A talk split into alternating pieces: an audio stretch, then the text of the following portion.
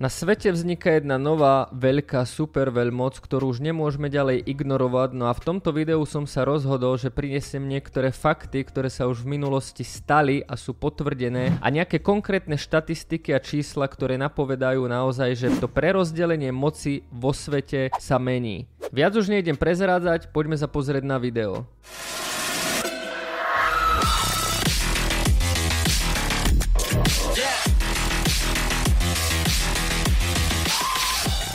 Ahojte, moje meno je Jakub Kráľovanský ja vás zdravím pri ďalšom zaujímavom videu. Ak sa vám tieto videá páčia, dajte like, dajte odber, no a my sa poďme pozrieť na tému.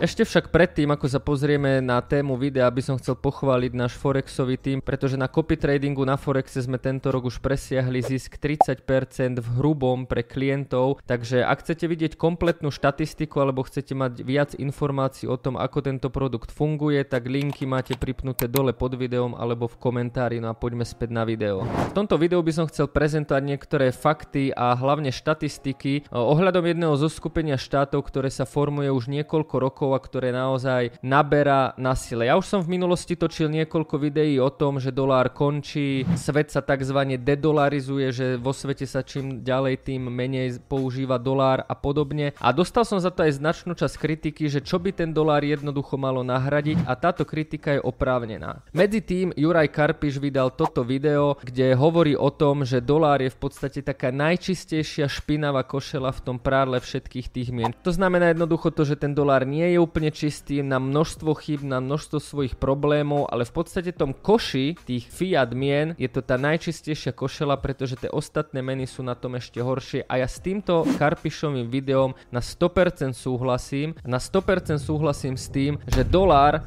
môže mať problémy. Vo svete naozaj nastáva dedolarizácia, ale na to, aby dolár reálne zanikol alebo mal nejaké úplne významné problémy, tak to bude trvať proste dekády. Pretože dolár je hlavná rezervná mena a keď si pozriete práve to Jurajové video, tak štatisticky a číselne je zatiaľ neohroziteľná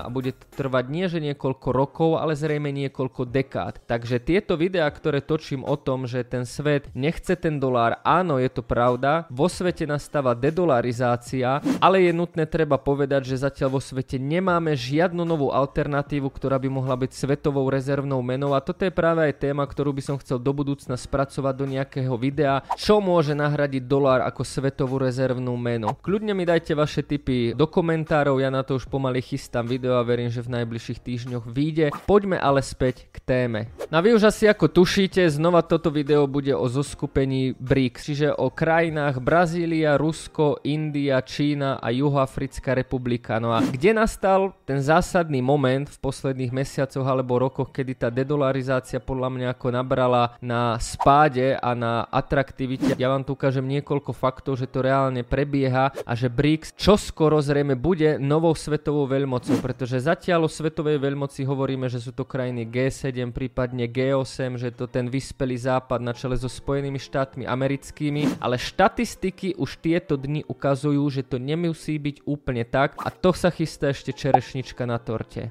Nie je žiadnym tajomstvom, že Rusko, Čína a rôzne ďalšie štáty sa snažia vytlačiť dolár už niekoľko rokov, takže to nie je žiadna novinka. Avšak veľký zlom prišiel možno práve vtedy, kedy Rusko napadlo Ukrajinu ako svoj vojenský cieľ. Vtedy prišlo k veľmi tvrdému opatreniu a prišlo k takému, že Spojené štáty americké zamrazili devízové rezervy Ruska, ktoré Rusko držalo v amerických dolároch. No a keďže americký dolár je najväčšia mena na svete, je to svetová rezervná mena, tak nie je žiadnym tajomstvom, že aj krajiny BRICSu ako Rusko, Čína, India, v podstate skoro takmer všetky krajiny na svete vo veľkom ako svoje rezervy dlžia buď americký dolár alebo americké dlhopisy. Žiadnym tajomstvom nie je, že obrovské zásoby amerického doláru má napríklad aj Čína. Na toto je práve ten problém a môže to byť práve ten akcelerátor, pretože ak by napríklad Spojené štáty americké zamrazili dolárové rezervy Číny, tak pre Čínu by to malo katastrofické následky a preto je úplne logické, že sa tieto krajiny snažia vytlačiť svoju závislosť na americkom dolári. No a poďme si pozrieť niekoľko faktov. Argentína platí za import v čínskych juanoch, čiže Argentína aj napriek tomu, že nie je súčasť súčasťou zo skupenia BRICS, tak obchoduje s Čínou v čínskych juanoch a tým pádom vytlača americký dolár. Čínsky juan posledné dni prekonal v obchodných objemoch dolár pozor, tu hovoríme o tom, že Čína ako krajina s tretimi krajinami už viac obchoduje v ich domácej mene, čiže v juanoch a nie v dolároch. Čiže vidíme, že ten dolár stále tam má zastúpenie, ale Čína má obrovskú snahu, aby už so všetkými inými krajinami, tzv.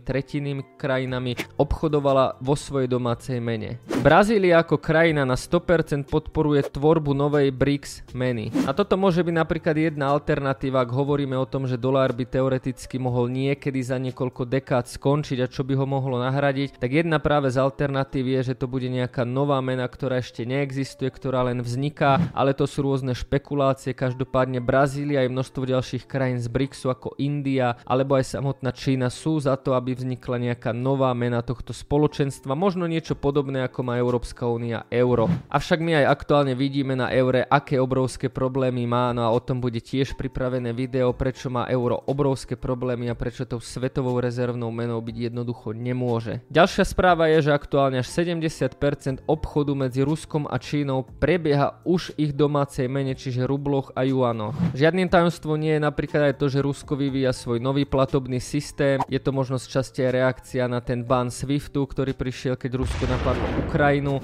Toto boli informácie z posledných dní, kde naozaj táto téma vrie a v pomaly každý deň vychádzajú nové skutočnosti a štatistiky. A teraz si poďme povedať dva absolútne zásadné body. Poďme sa pozrieť na štatistiku z tohto roku v porovnaní BRICS versus krajiny G7, kde na čele sú samozrejme Spojené štáty americké. Čo sa týka populácie, tak tam je to bezkonkurenčné, pretože krajiny G7 majú populáciu 800 miliónov obyvateľov, zatiaľ čo BRICS má 3,2 miliardy obyvateľov, čiže BRICS je niekoľkonásobne populačne väčší. Avšak čo obrovským prekvapením je podiel na svetovom HDP. Dominantné postavenie mali krajiny G7, ktoré majú aktuálne 30,7% svetového HDP, ale to sa práve minulý mesiac zmenilo, kedy krajiny BRICSu vyprodukovali až 31,5 0,5% HDP vo svete. To znamená, že už momentálne v tomto zložení ako krajiny BRICSu majú väčšie HDP vo svete a už niekoľko rokov majú aj násobne väčší počet obyvateľstva. Rovnako keď sa pozrieme na mapu celého sveta, tak BRICS zaberá aj oveľa väčšiu plochu. Takže teoreticky by sa dalo povedať, že tá nová svetová veľmoc je to momentálne tak vyrovnané medzi G7 a BRICSom, že raz vedie trochu jeden, potom vedie trochu druhý, ale BRICS ako zoskupenie štát štátov by sa mali zväčšovať. No a tu na nastáva podľa mňa ten zlom, pretože BRICS od svojho vzniku založilo ho 5 krajín a BRICS ako zoskupenie sa nerozšírili. Avšak to sa momentálne mení a už tento rok v lete sa bude konať výročný summit BRICSu v Juhoafrickej republike. Hlavnou témou bude rozšírenie tohto spoločenstva. BRICS oficiálne reportovalo, že 19 krajín podalo žiadosť, že by sa chceli pridať do spoločenstva BRICS. No a aké krajiny to sú? Tak je to napríklad Egypt, Turecko, Saudská Arábia, Spojené Arabské Emiráty, Indonézia, Argentína, Mexiko, no a množstvo ďalších afrických krajín. Ak si zoberieme faktor, že začiatkom roka sa BRICS oficiálne vyhlásil, že je otvorený tomu príjmať nové krajiny a v lete sa koná summit, kde hlavnou témou je prijatie nových krajín a tých krajín je naozaj niekoľko, hovoríme tu o množstvo krajín z Afriky, ale takisto aj napríklad